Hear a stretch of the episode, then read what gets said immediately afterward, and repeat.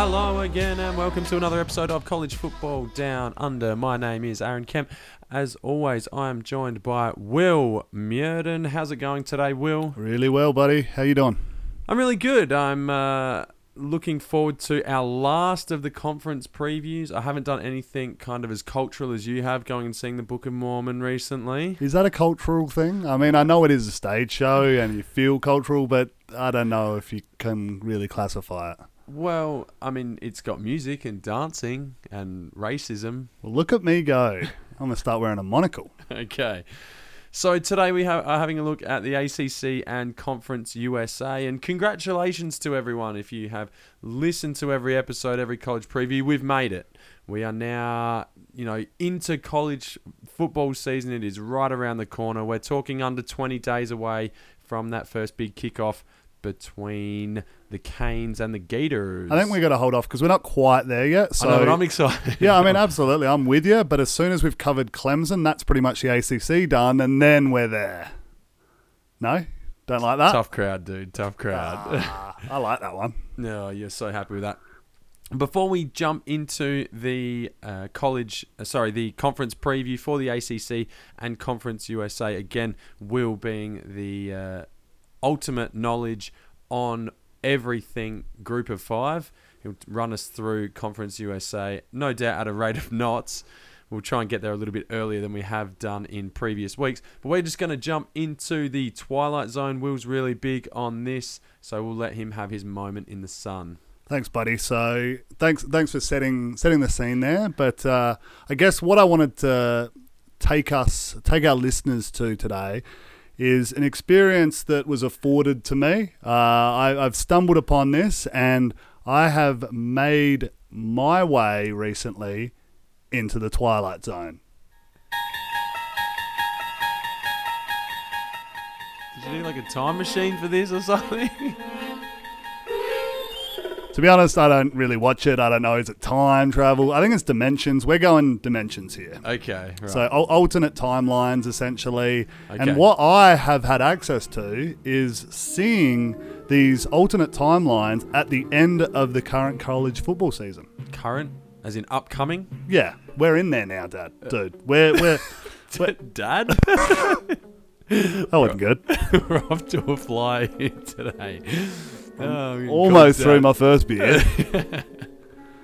so we are up and in the college football season, and I have had a. Literally, or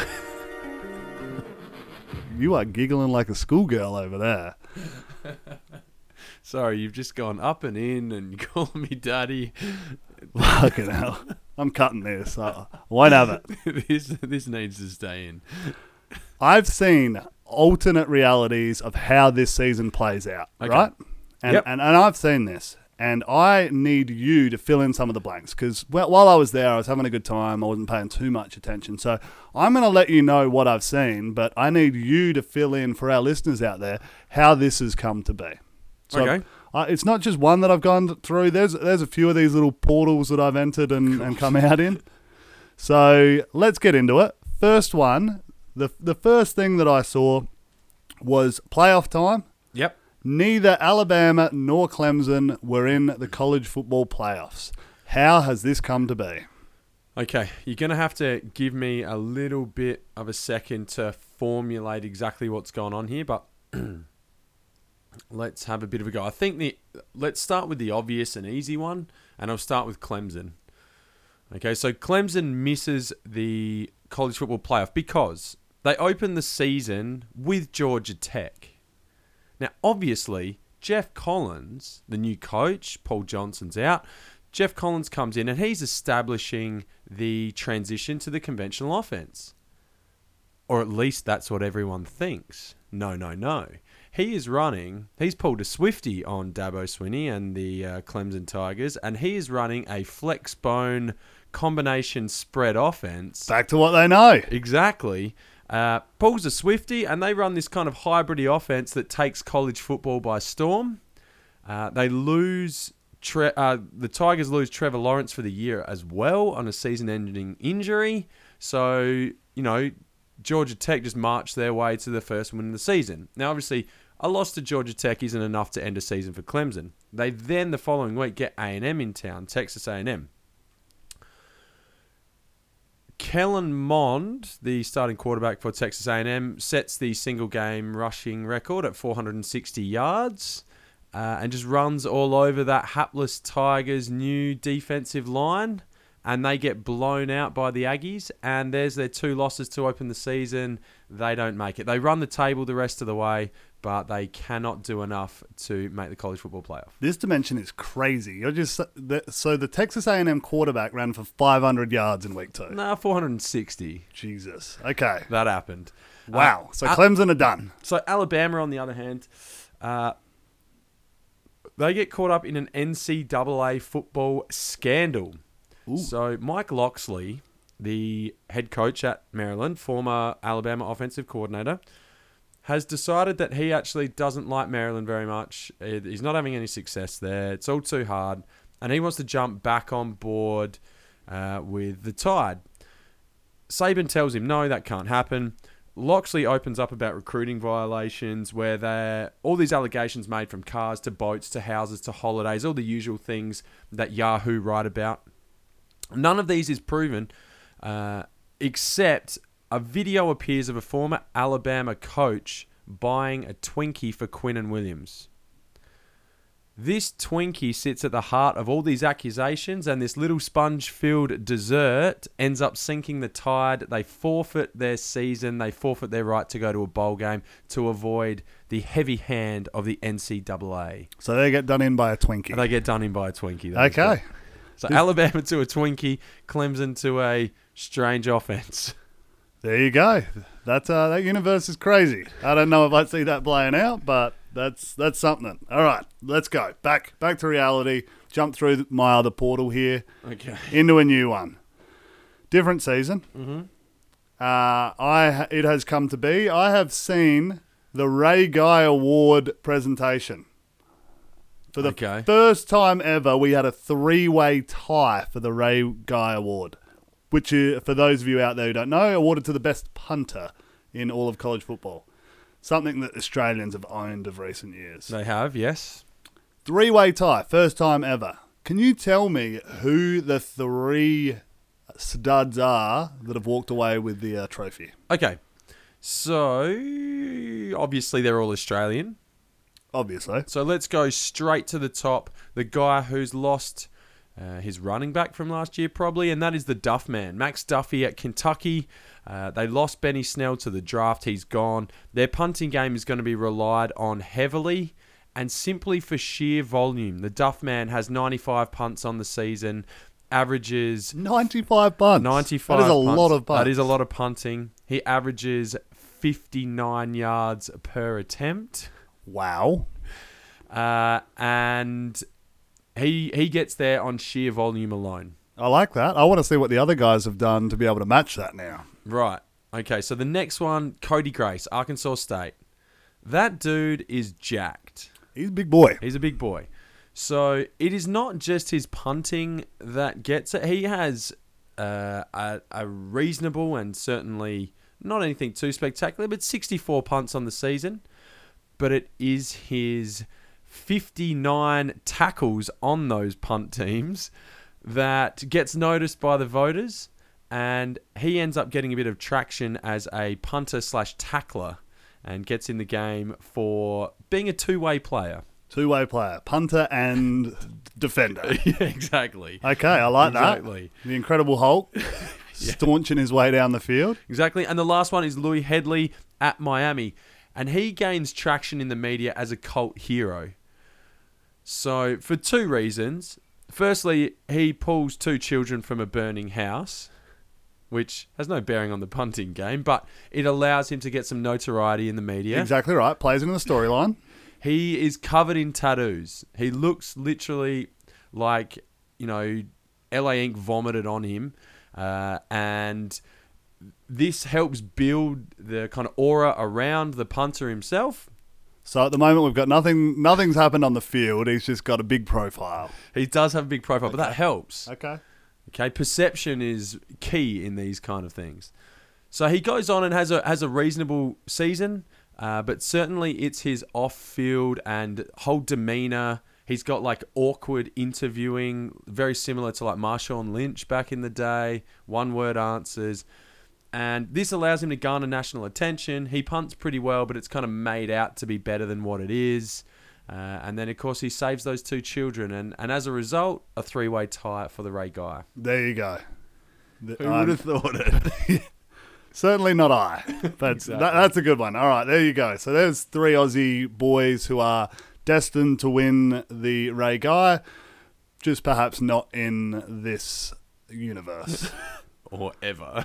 I mean, no, but th- those boys are all a shot. Yeah, they are, absolutely. in their own right. Let's let's not take away from that. All right, last one. Let's go. Jumping in, me last portal here.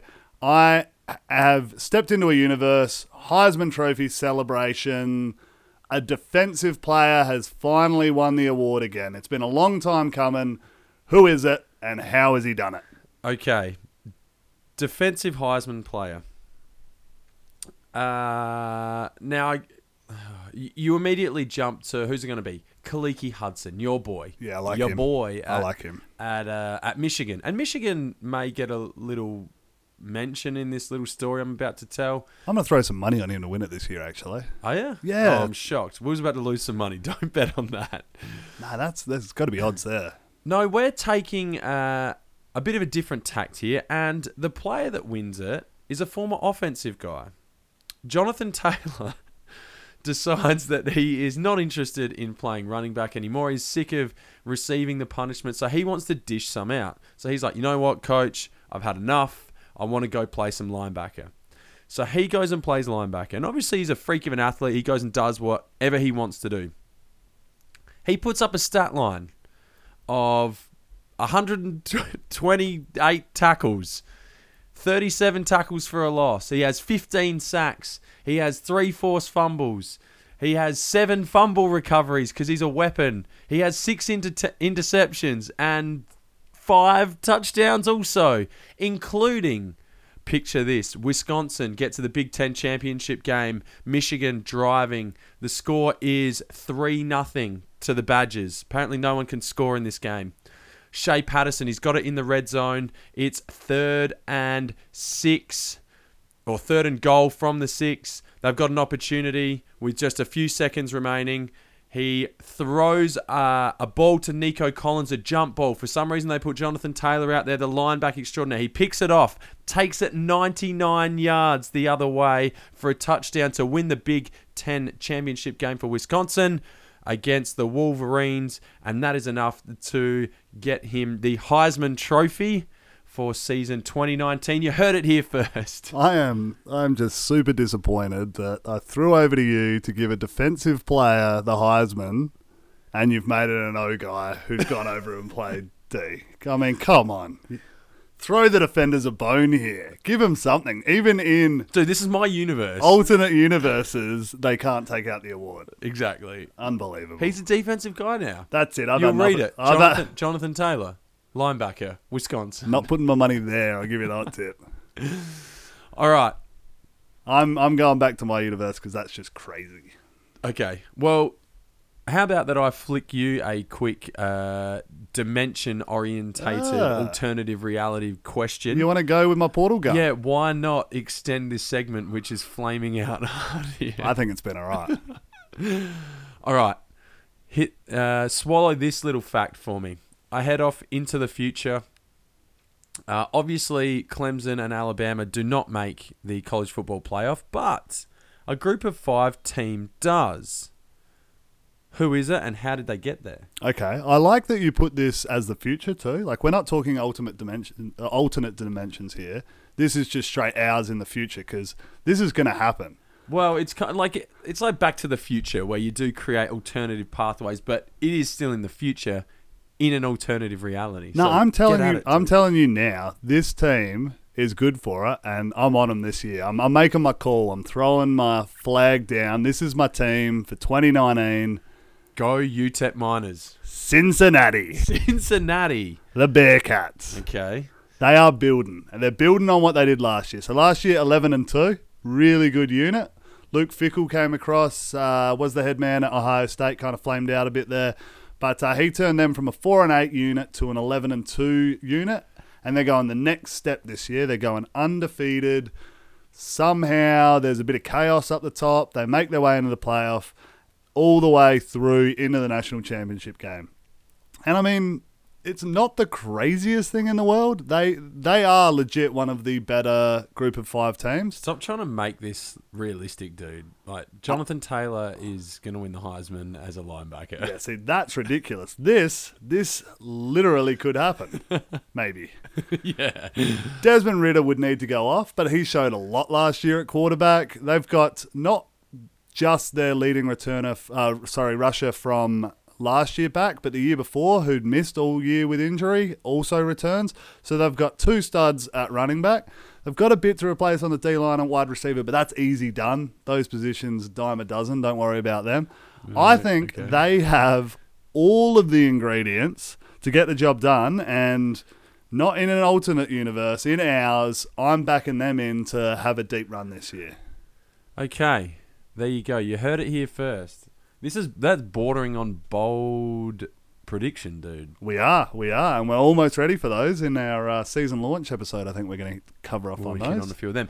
Before we do that, though, of course, we need to hit the ACC. So we'll get into that conference and disregard pretty much anything you've heard in the initial part of this episode because it is not fact. What we will bring you is the facts of the ACC, and that is, in terms of a conference, the ACC is a bit of an interesting one. It, it probably doesn't generate the same hype, passion, fanfare that the other conferences do.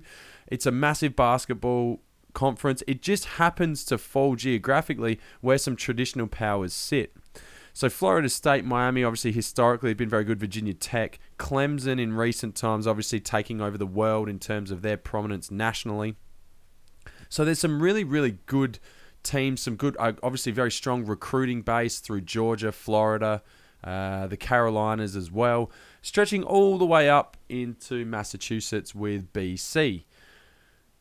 But what does the ACC actually stand for? And to me, it feels like a bit of a misfit conference. I we didn't spend a lot of time in ACC country necessarily. I mean, we visited Georgia Tech, we went to Florida State, and there's all these. It's a hybrid between big cities. It's a hybrid between small college towns. Some of those college towns feel more SEC than they do ACC. But where does it sort of sit to you? How do you feel about the ACC? Yeah, I, I agree with you there. It doesn't have that same passion that the SEC or Big 12, even Big 10 bring to it. It, it seems more big, like large cities, basketball schools. It's, it's not that football thing. Like there are some really strong schools in there, as you mentioned, with, with really good history. So Miami, Florida State, especially. But lately, it's been so hard to get around it because it's so dominated by Clemson. Like the last three or so years, they have just absolutely wiped the competition. They've had some some good matchups in conference. Don't get me wrong, but that happens anywhere. It's just that Clemson have been by far the best team, and there doesn't really seem to be a decent second team on the national scale. Like they're not bad teams, don't get me wrong. That like they all stack up all right, but there's not another contender within them. And it's been a little bit similar in the Big 12 too. Like Oklahoma has been the team, and there hasn't really been a second. But I feel like Clem, uh, Clemson and the ACC is even worse than that. And it kind of takes away from the conference because you're like, you know, what does it matter? Clemson are going to win. They're going to be the team that goes to the championship. Yeah, um, I, I don't disagree. I, I think they're potentially building, though. I think there's some good stuff happening around the conference elsewhere, probably from some not so traditional places, potentially. Uh, and we are, I mean, the ACC is really relying on the resurgence of Miami and Florida State and hopefully Virginia Tech to, to get them through that. But why don't we start with Clemson? I mean, we'll start in the Atlantic. Clemson are just really, really, really, really good. I could name all these players: Travis Etienne, Trevor Lawrence, Justin Ross, Tee Higgins on the offensive side, um, and you know they lose all those NFL guys on the defensive line, but they got Xavier Thomas coming back as a future superstar. I'm big on him. Uh, Isaiah Simmons is a freak on the back end. What is it going to take for Clemson to not make it?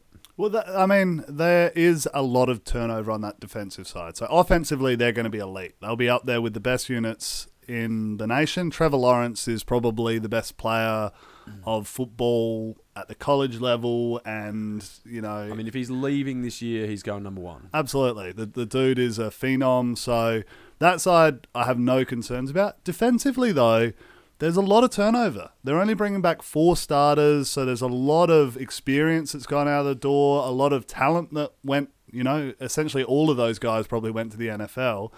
Uh, that's a lot to turn over. And there's been a bit made of the fact that they don't recruit as well as some of the other big schools from a star rating side of things. So they're not a constant top five school. They do all right, don't get me wrong, but they're not always bringing in these four and five star schools. They're going more after the right guy, Yeah. which is a good way of going about it. Like, I'm not knocking on that, but it's also up for a bit of. Uh, there's a bit more interpretation there as to whether that person's lack of athletic ability, because that's essentially a lot of what the star rating's all about, allows them to do what they need to do. I mean, they, they could get coached up really well, but maybe it's not there. Who knows? Yeah, I they get them in the right places, and you say, yeah, maybe they don't get the five star guys, but they get a truckload of four star dudes. And I'm not a big star whore guy. Like I don't necessarily believe in those rankings fully. I know there's a lot of research out there that shows that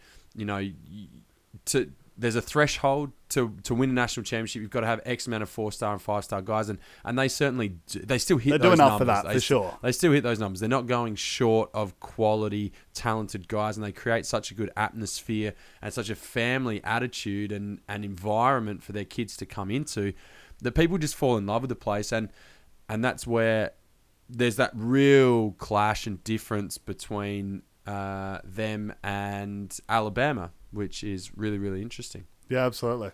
All right, let's move on from Clemson though. There's plenty said about that, and I think they're obviously the the hot favourites in the ACC. What about Syracuse?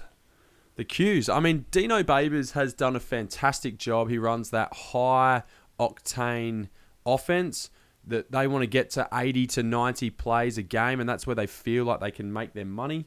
Uh, but I mean, they've had a lot of turnover this year. I think they actually take a step back. They lose Eric Dungey at quarterback. Uh, they've got a little bit to replace on the offensive line and at running back. They could have a few issues. They've got two fantastic uh, defensive ends. I think defensively they'll be they'll be pretty good, but it's can that offense get going to do enough uh, as the rest of the Atlantic probably join them. Uh, they were they were fantastic last year, really really good. They pushed Clemson, but can they manage to hold on as we expect Florida State to improve? Uh, as we expect, you know, Louisville to not be great, but they'll be better than they were last year. And, and, and can they hold on as those teams improve? Yeah. Oh, well, I mean, they've got Tommy DeVito at quarterback, who's got really high raps about him. So it's going to be interesting to see how he steps into that high octane offense. And they're always a tough out at the Carrier Dome. I don't know what it is there, but It's like your Twilight Zone, dude. yeah, they, they don't lose there. So if you're looking uh, to put some money down, back Syracuse at the Carrier Dome all day. Easy money. Oh, careful there. Yeah, I mean, I I still think they probably win seven games, probably something there. I don't think they're going to do anything hectic. They'll probably win a bit of a a toss up one somewhere along the lines, but yeah, I, I think Syracuse actually take a step back this year. Okay. I mean, they weren't 10 wins last year. I'm predicting a little bit better than that. I'm thinking more eight or nine wins, but still. Better than ten wins. last year they went 10. Uh, better than what you Oh, uh, sorry. are predicting. Sorry. sorry, sorry. That wasn't awfully clear on my part. Yeah. But yeah, that's I, I think they're still going to be a solid team, and that's more because I don't see huge improvement from the likes of our next school We'll cover Florida State. Oh, okay. So not a big fan of Florida State. Why? No? I, I, I still don't. I haven't seen enough or heard enough or read enough to make me believe that they've turned the corner. I mean, there there is kind of an intrinsic thought that it's Florida State. They're going to be good. They've got the dudes, but it's been a few years now, and I haven't seen it. I don't have a huge amount of faith in Willie Taggart as a coach. I, I don't think he's the man to get the job there. Uh, they've got. But he's what- a Florida guy. He can recruit the area. Yeah, yeah, okay. That, I mean, and that's what's said about him. You're right. But until I can see something on the field, I think they're going to be six and six this year, and, and that's probably around the mark that they are. And I don't, I'm not buying into Florida State just for the brand.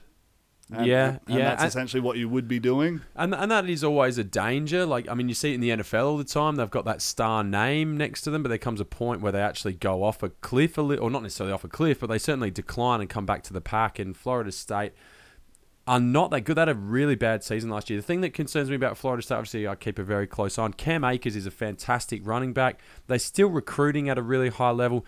And the big one for me is they bring Kendal Briles across from Houston. Now, he's a guy that I would have loved to see Miami get after.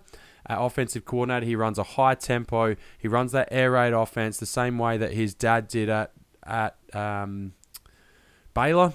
Got there eventually, uh, and you know they do. I hope it's not exactly the same way he ran. Oh, I knew shot. you were going to get after that. But but I agree with you on the Willie Taggart thing. I don't think he's the answer. They don't have a quarterback answer. They got James Blackman there. It is. It looks gimmicky. I know they say these wide open offenses and spread offenses and up tempo are gimmicky at times to kind of close that talent gap.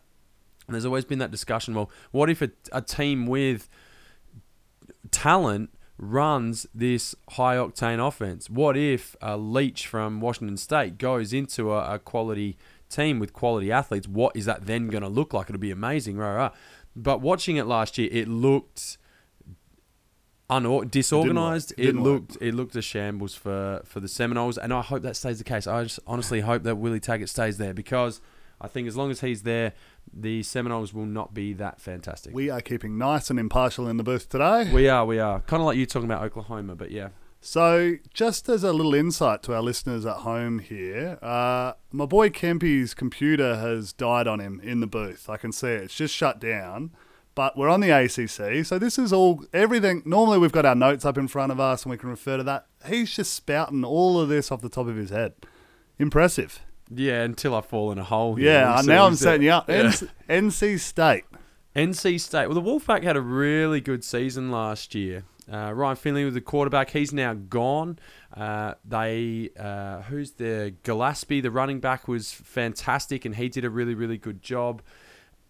Again, I see them coming back to the Packer fraction. I don't think defensively they're going to get as much as what they did, and probably the easy draw on the downside of or the the down nature of the ACC Atlantic meant that that they could step up and, and, and fill that void like Syracuse did. And I think both of those teams just come back to the Packer fraction. And always starting a new quarterback is always tough. Always, always. It doesn't matter unless you get that really top end guy. It's not. It's never easy to make that transition to a new quarterback.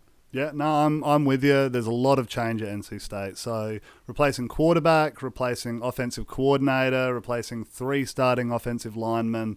That's that's a tough gig. So I see them sliding back a bit. They're, they're still uh, a well-run unit, and they're going to be in a lot of games. I I think they're a, a good football team, but this year is going to be a, a down year for the Wolfpack. Uh, you, and it's interesting you mentioned offensive line, and I think that is going to be the Achilles heel for just about every ACC Atlantic team. Even Clemson, uh, replacing Mitch Hyatt, who was you know all ACC tackle and went really really high. You know, there's there's a lot of teams out there that are going to struggle on the offensive line. That you know, Florida State struggled on the offensive line. Louisville are going to do the same thing, and and there's that big issue again with O linemen. That's a perfect segue into this next team that I think are perfectly situated to probably take it up to Clemson and be the second in the Atlantic. Boston College. No. Yes. No. Absolutely. They've got one of the best running backs in college football, AJ Dillon. Yep. Dude is a ball of muscle, just a little bowling ball down the field. I don't know how he ended up there, to be quite honest, because he was ra- he was he was ranked quite highly, I believe. Uh, definitely a big power back, and there's Maybe he cares about academics. Who knows? d- yeah, I mean BC is that way inclined, of course. Anthony Brown, the quarterback, got off to a flying start last season, but then fizzled down the a little bit, but I think he's going to be better, uh, better for the experience. And the two of them there, uh, I think Steve Addazio's team are going to be the ones. I've, I've kind of said everyone's taken a step back so far in the uh, ACC. Boston College are the ones that are, are taking all those wins from the other teams. Interesting. I don't know if I see. I think they lose. They lose too many numbers along that defensive line, and they almost become a bit of a like BC do a little bit every year. Is that no-name defense, and they try and generate a lot of a lot of pressure and and numbers from from guys we just don't hear of, and all of a sudden there's some BC guys getting drafted in the second or you know first, second or third round that play some defensive line. But I think they've got a lot of guys to replace up front, and I don't, I don't know. I don't see it from BC this year. They've got some issue, a couple of issues on the offensive line, particularly at tackle, that I would like to see them solidify. There's just a couple of question marks there that I reckon you know, that could be their undoing, could be their sticking point. Do you know what's an underrated attribute on the offensive line? Uh, fast feet. Intelligence. That's not underrated at all. Ever. You look at all the good offensive linemen, they're like rocket scientists and engineers. Exactly right. And that's because they all went to really good schools like Boston College and Stanford and the like of that. yeah. So what I think is, even though they have a bit of turnover, I'm expecting their offensive line to be stout, and the fact that they have a good quarterback and an excellent running back has them in a good spot. Yeah, I don't know. I always find ch- a, a little bit of reshuffling on the offensive line is never easy, and it's one of those. The offensive line is probably more so than any a team within a team, and when those guys are meshing well and have played together and know how each other work and communicate well, they're highly effective. But rarely does that happen from the start of the season, and that's where you can jump a couple of teams, and maybe there's some issues there from with BC. But that um, would be me. They've all been studying some crazy astrophysics together or some bullshit. So of course, of course. They're tight. All right, last one in the Atlantic, Louisville. Wow. New head coach.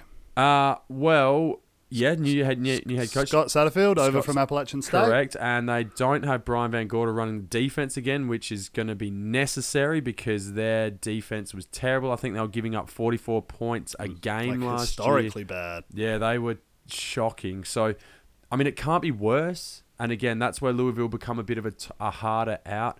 Jawon Pass returns at the quarterback position. Uh, he's a big dude with a big arm, but he's going to need a little bit of help on the outside. And whilst I see a better season for the Cardinals, if they can go bowling, I think that is a massive, massive victory for them. Yeah, I don't see that. Uh, two and ten last year. I think they improve on that mark, but it's only by one or two wins. I've got them around three or four in my mind. Yeah. And sorry, Cardinal fans. I mean, since Lamar Jackson, it's been it's been tough work following you guys. I mean, you're a team that beat Florida State when they were up, and well, in fact, you smashed Florida State when they were were good, and now you are battling away. But swings and roundabouts. That's what yeah, I mean football. the Satterfield hire is a good one. He he did really good work at Appalachian State, so Yeah. I can see that kind of changing. But Rome wasn't built in a day. It wasn't, and the Atlantic appears a bit like a hot mess at the moment. We're outside of Clemson, and potentially you could say the same about the entire ACC. But outside of Clemson, you know, I think Syracuse come back. Uh, BC kind of they're the perennial six win team. they're going so up. They're, going up. They're, looking not. at like ten wins. Jesus, they're not. NC State will be middle of the pack. I think the only double digit win team is Clemson. I think they run the table, uh, and hopefully, you know, they can do a, a pretty good job. I think I've uncovered my two teams for this year that you know I don't support, but Yeah, I'm on yeah. board. It's like coming. Cincinnati BC. Group of Five Yeah, and BC, BC. from the Power Five. I like it. You I like it. There you go.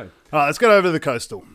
Okay, well, let's start with the winners of the Coastal, and let's go with Pitt. Somehow last year won. Yeah, that would have been a good uh, quiz question. Yeah, SAT. yeah, it would have, but I probably well should have got that. So Darrin Hall, Qadree Ollison leave. Both of those guys were thousand yard rushes last year. Uh, Kenny Pickett returns. Uh, they've got Mark Whipple across as the offensive coordinator now. But can Pitt actually do anything this year? I would be really, really surprised if they could. And I think the classic game for them was that last round of the year against Miami when they struggled to cross the line of scrimmage like at all. And that's going to be what happens this year. I, I mean, they'll get more out of the passing game because they literally have to, but it's going to be tough sledding for the Panthers. I Yeah, think. they've only got 10 starters returning there, so a lot of inexperience across the team. Uh, I expect that to be their Achilles heel early on, and that's going to put them behind the eight ball. I think they'll still be all right. They'll be a competitive unit in a lot, but that's just the nature of uh, the ACC, and there's a lot of teams who are around. Spectacularly mediocre. Exactly right. So I don't think that they reach the dizzying heights that they did last year of winning their division, but they're not going to be awful. Okay, where do you want to go next? Probably the next team that was competitive last year, I suppose. Maybe we talk about Virginia. Virginia. Uh, now, Bryce Perkins is the quarterback there, but they lose um, Olamide Zaccheaus, who is, you know, he had 93 catches last year, I believe, uh, and they lose their number one running back as well. So that makes Bryce Perkins literally the only thing on offense for them. He's going to have to be the leading rusher because he's more of a runner than a passer. And I don't think that spells good news for Virginia. I've got a crazy stat for you. Here we go. If Virginia can somehow claim the coastal this year, which is in well within the realms of possibility, It is, it is. that would mean that we've had seven different teams over the last seven years to have won the division. now, that's all of them for those playing at home. That is That is crazy. everyone. Yeah, That's parity that you just don't see at the college football level. no, you don't. It's also ineptitude, probably, on lots of levels as well. Uh, there's been no one that really wants to take control, and, and the Coastal does have its issues. Uh, and a lot of people believe it is the weakest division in college football. Um, but it's, you know, I, I don't necessarily think that's the case. And I think this is another year where, again, the ACC steps up a fraction and makes themselves a little bit more relevant on the national scale. Okay, moving from Virginia, let's go Virginia Tech. Sorry, just I know you want to jump across, and I hate to. I think it's an interesting comparison here because you've got two coaches that came in the same year. So Virginia got Bronco Mendenhall over from BYU. Yep. Virginia Tech got Justin Fuente. And I think when those two hires happened, everyone just about would have said Justin Fuente and Virginia Tech is a good match and that Virginia Tech will excel from this point on. I think that at thus far, Virginia have clearly been the more successful team. Bronco Mendenhall's done a fantastic job with that team, and, and they've been just about irrelevant uh, for a lot of years. They do need to go and beat Virginia Tech because they've lost the Commonwealth Cup so much. Justin Fuente, on the other hand, at Virginia Tech, they have been off the mark. He has made them progressively worse by one game every year he's been under the control of the Hokies and they had a really really tough season last year. Okay, that's great little slide into mine saying that Virginia Tech are gonna they're my pick to win the uh, Coastal this year.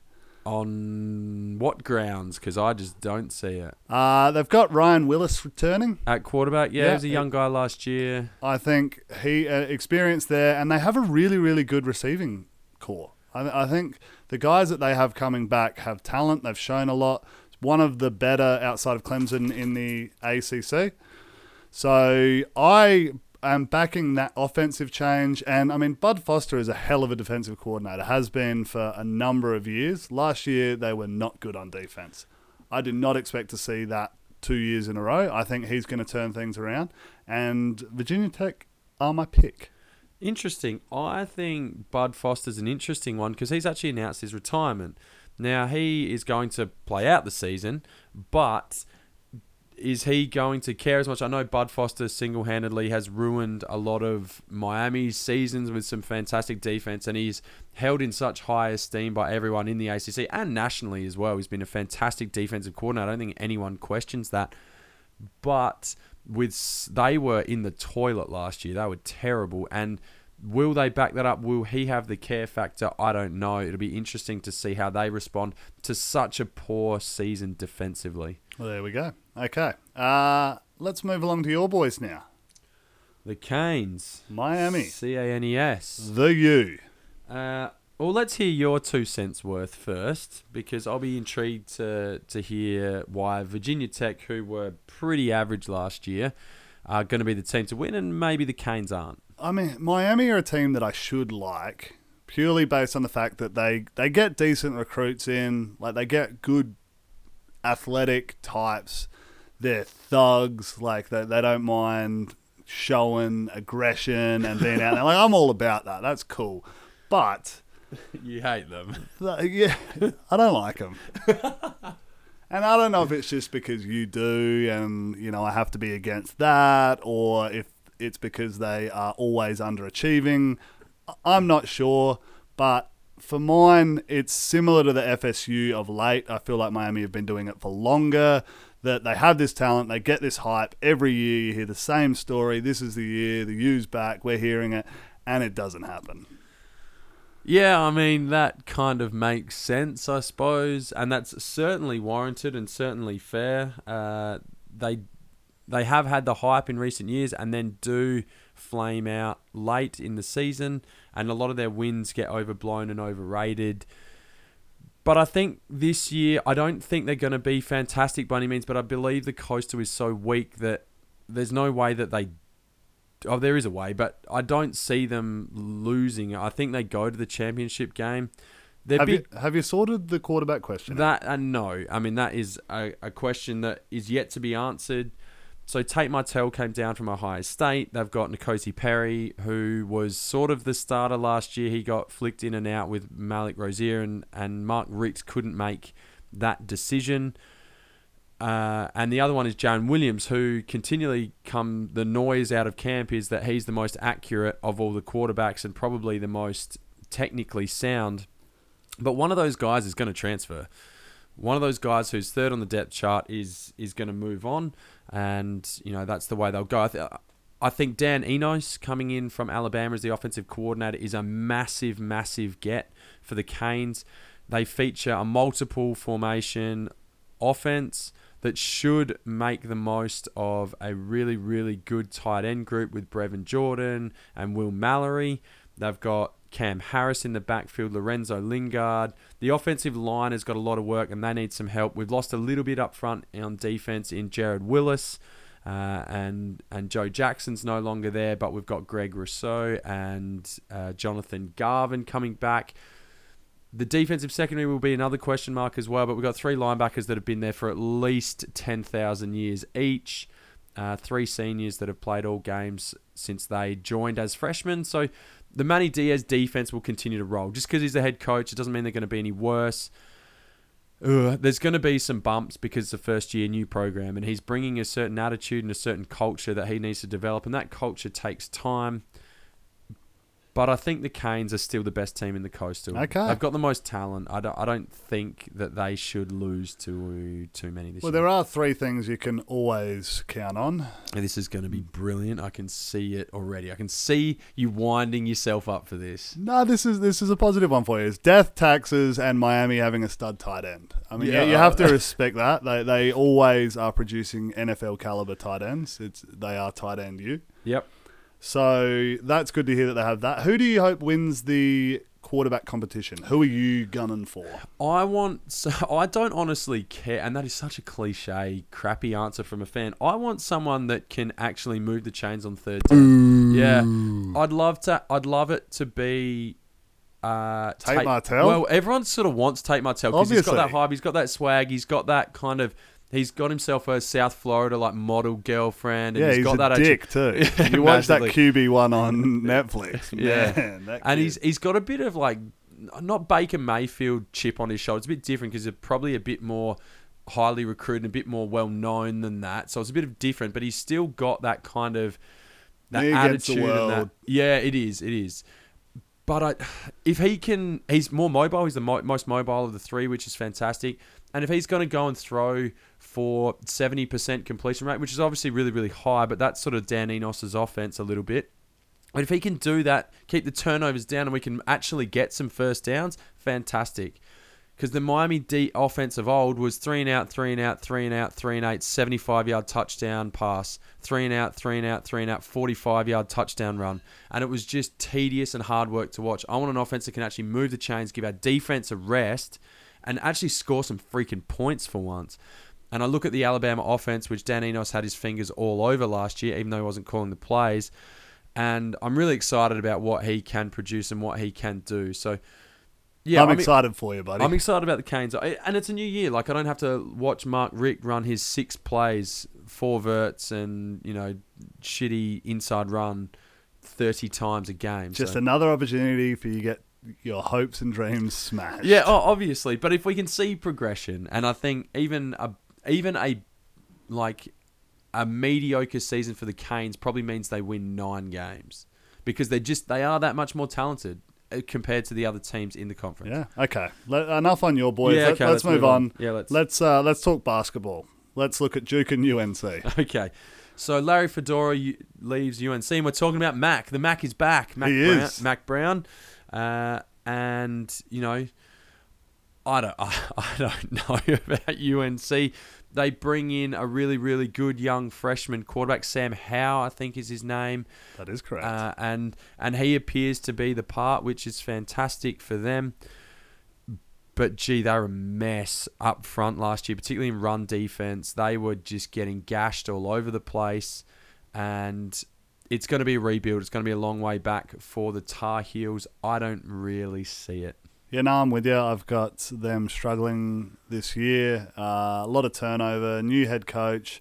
Be interesting to see how Mack Brown goes. That that's going to get a lot of airtime. That storyline, I feel, Oh. because he's such a well-known. On former coach there himself. Exactly right. Like he is up for a tough gig, and he's old. He is old. We, we have mentioned this before, so it's going to be interesting to see how he can do that. I hope he's able to build the program up and, and to see a bit of success there, but I just don't see it happening this year. Uh, Duke on the other side, a lot of turnover as well, so they're not in a great spot. They obviously lost Daniel Jones. Do you mean six overall pick Daniel Jones That to the a- New York Football Giants? I mean, if he's gone six, he was obviously a superstar for them last year He- and came runner up in the Heisman. Uh, yeah, I mean he's big. He he threw the football sometimes. He looks good throwing the ball in shorts. I'll give him that. Like if you just have him throwing the football, nothing else, fucking A one. So that's how football's played, right? Kinda. I don't know. You start to feel bad for a guy who gets smashed so much, even by the fan base that And the recruited him. media, the media are hammering him. Absolutely. So I, I kind of am more team Daniel Jones now than I certainly was at the time of the pick because you don't like to see anyone get smashed like that. But Duke, having lost him, he, he was all right. He was he was oh yeah, he was he was still a reasonable ACC quarterback. exactly right. So they're going to have to replace that. They are going to have to replace uh, a number of receivers. They have a really tough schedule this year. Like, oh, they start with Alabama, I think. That's not that's not where you want to be at. no, especially blooding a f- probably true freshman quarterback. Yeah, and like blooding is the right term there against Alabama. But more importantly, that can do some psychological damage, which can be felt. Uh, Yeah, remember that that opener that Florida State played against them? That like has ruined them since then. Uh, yeah, absolutely. That's what started it. So you're right that that could happen, and they could be uh, up for a tough year. I mean, David Cutcliffe keeps getting talked about as a fantastic coach, and what he's done for that Duke program is fantastic. And he's a bit of a quarterback whisperer, but he has got his work cut out for him this year. The Blue Devils did some good stuff last year, but it was really feast or famine. Like they really, in some games, just could not score, could not move the ball, could not score.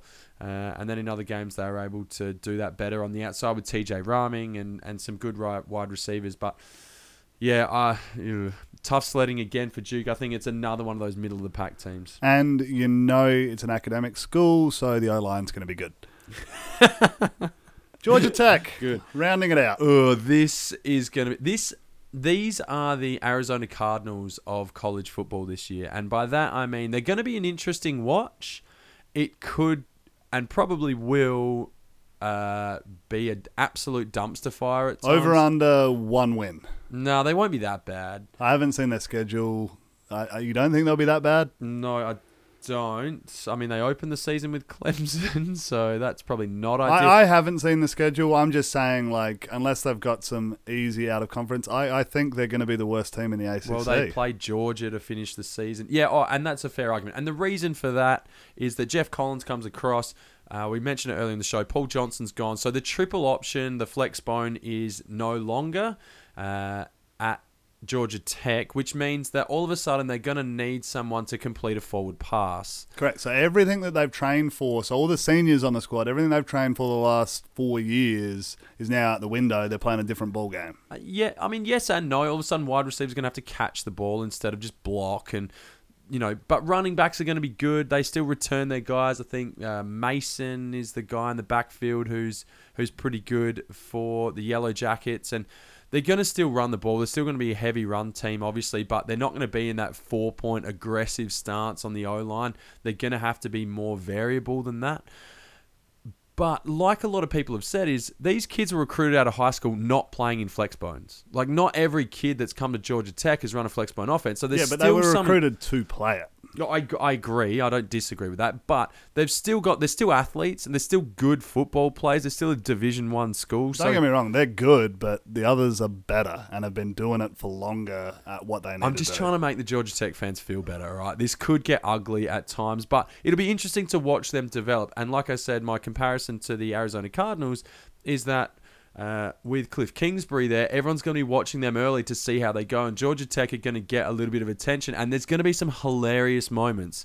Like someone's going to throw, like a quarterback's going to throw a ball with like no receivers around them, and it'll be like into triple coverage, and there'll just be no one to throw it, and they'll just return it to the house, or it'll be it, so it'll be interesting to watch. Uh, but they'll come on later in the year, and there will be some improvements. So stick with it uh, if you're a Yellow Jackets fan, because it, it could be a tough season. the band aid had to come off at some point, and I think this is just where you feel that pain. Hopefully, it's short lived.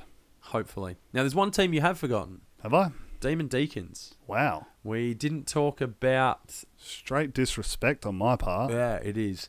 Greg Dortch leaves uh, Wake Forest as kind of the number one receiver, so they're going to have uh, to you know cover that loss up.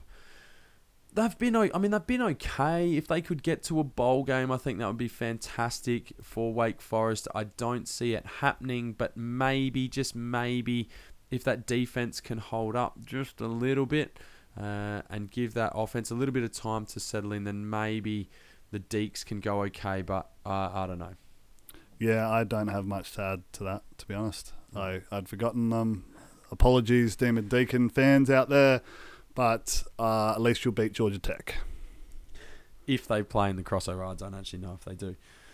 Uh, okay, so you're picking Clemson in the Atlantic and Georgia Tech in the Coastal, Uh, I'm Clemson Sorry, and Georgia. Virginia Tech. not Georgia Tech. No. Trying to pull a Swifty on you there. Yeah, I mean Clemson obviously in the Atlantic, uh, and I think Miami come across and actually get their offense and defense playing well at the same time, which would be nice to get them across the line in the coastal. And I think Clemson probably handle them pretty easily in the championship game. But here's to hoping.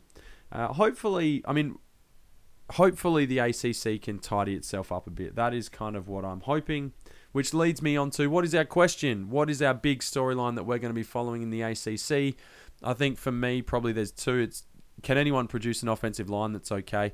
And secondly, can the ACC become relevant in any way, shape, or form? We are top, I say we. The conference is top heavy with Clemson, and then everything else is a bit of a mess and it constantly gets ridiculed. Can Miami push up? Florida State push up? Virginia Tech push up? And can we win these out of conference games that make the ACC nationally relevant? Yeah, I'm with you on a similar wavelength. My storyline in the ACC is who is going to step up and take the the second mantle. Like who, who's going to be the one that's not Clemson in the ACC that shows a bit.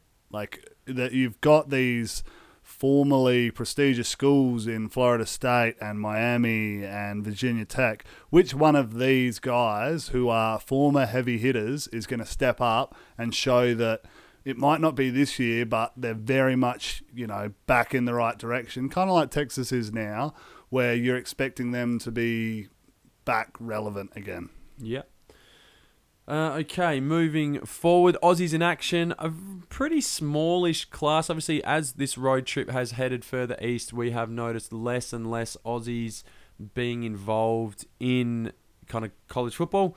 So Louis Hedley heads across to Miami and he's got some big raps on him, so we'll be keeping a close eye on that one. Christodoulou returns to Pitt.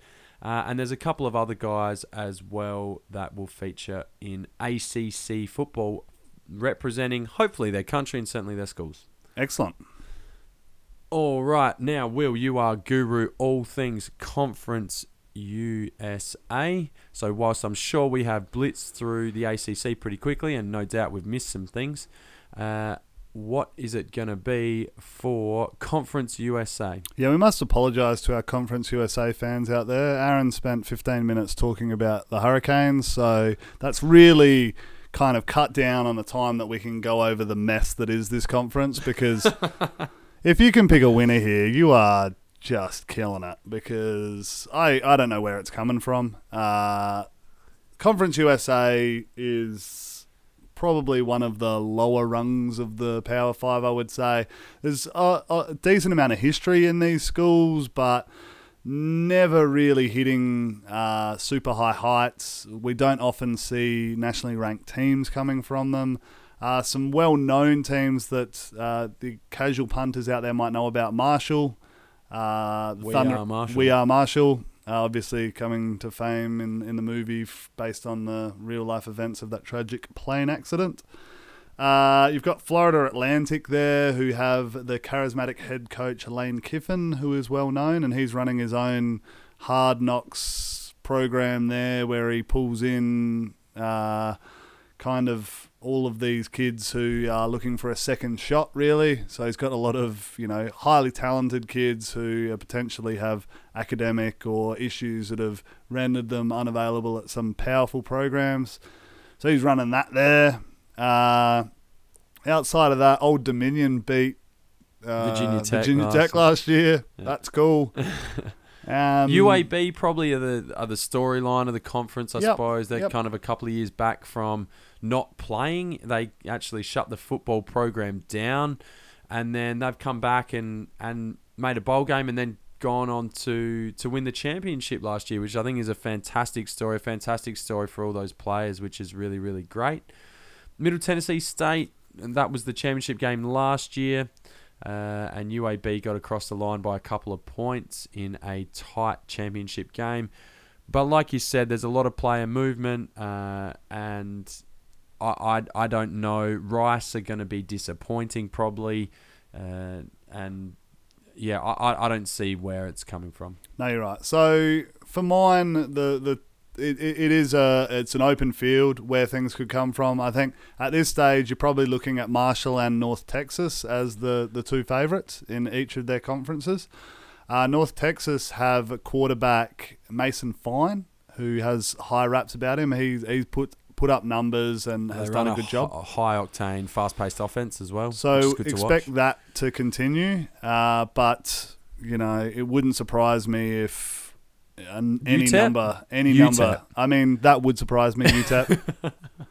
but like even the Roadrunners, Louisiana Tech, Southern Miss, Well, FIU, they're they're all in the conversation. Yeah, I mean, and Louisiana Tech had some pretty good defense last year and, and managed to run the ball okay as well. So, you know, there's there's pieces all over the place, but these conferences tend to flip pretty quickly uh, on their heads, and, and it could be two totally different teams next year or this year. All right, that brings us to the end of a very brisk, fast paced ACC and Conference USA preview. Uh, if you do want to hit us up, please do so on the interwebs at CFB Down Under on Instagram and on Twitter as well. We're starting to generate a bit of activity uh, on those two markets, which is fantastic. Yeah, we've got a bit of a player profile series going on uh, Instagram at the moment, so I'm trying to give a bit of love to those boys that are over there living the dream. Uh, so get along, give it a like. I don't know. What else do you do? Yeah, I, I don't know. They don't show likes on Instagram anymore because like mental health and stuff. So I was about to kill myself when I saw that I hadn't had a certain amount of likes, but now no one can see it. It doesn't matter.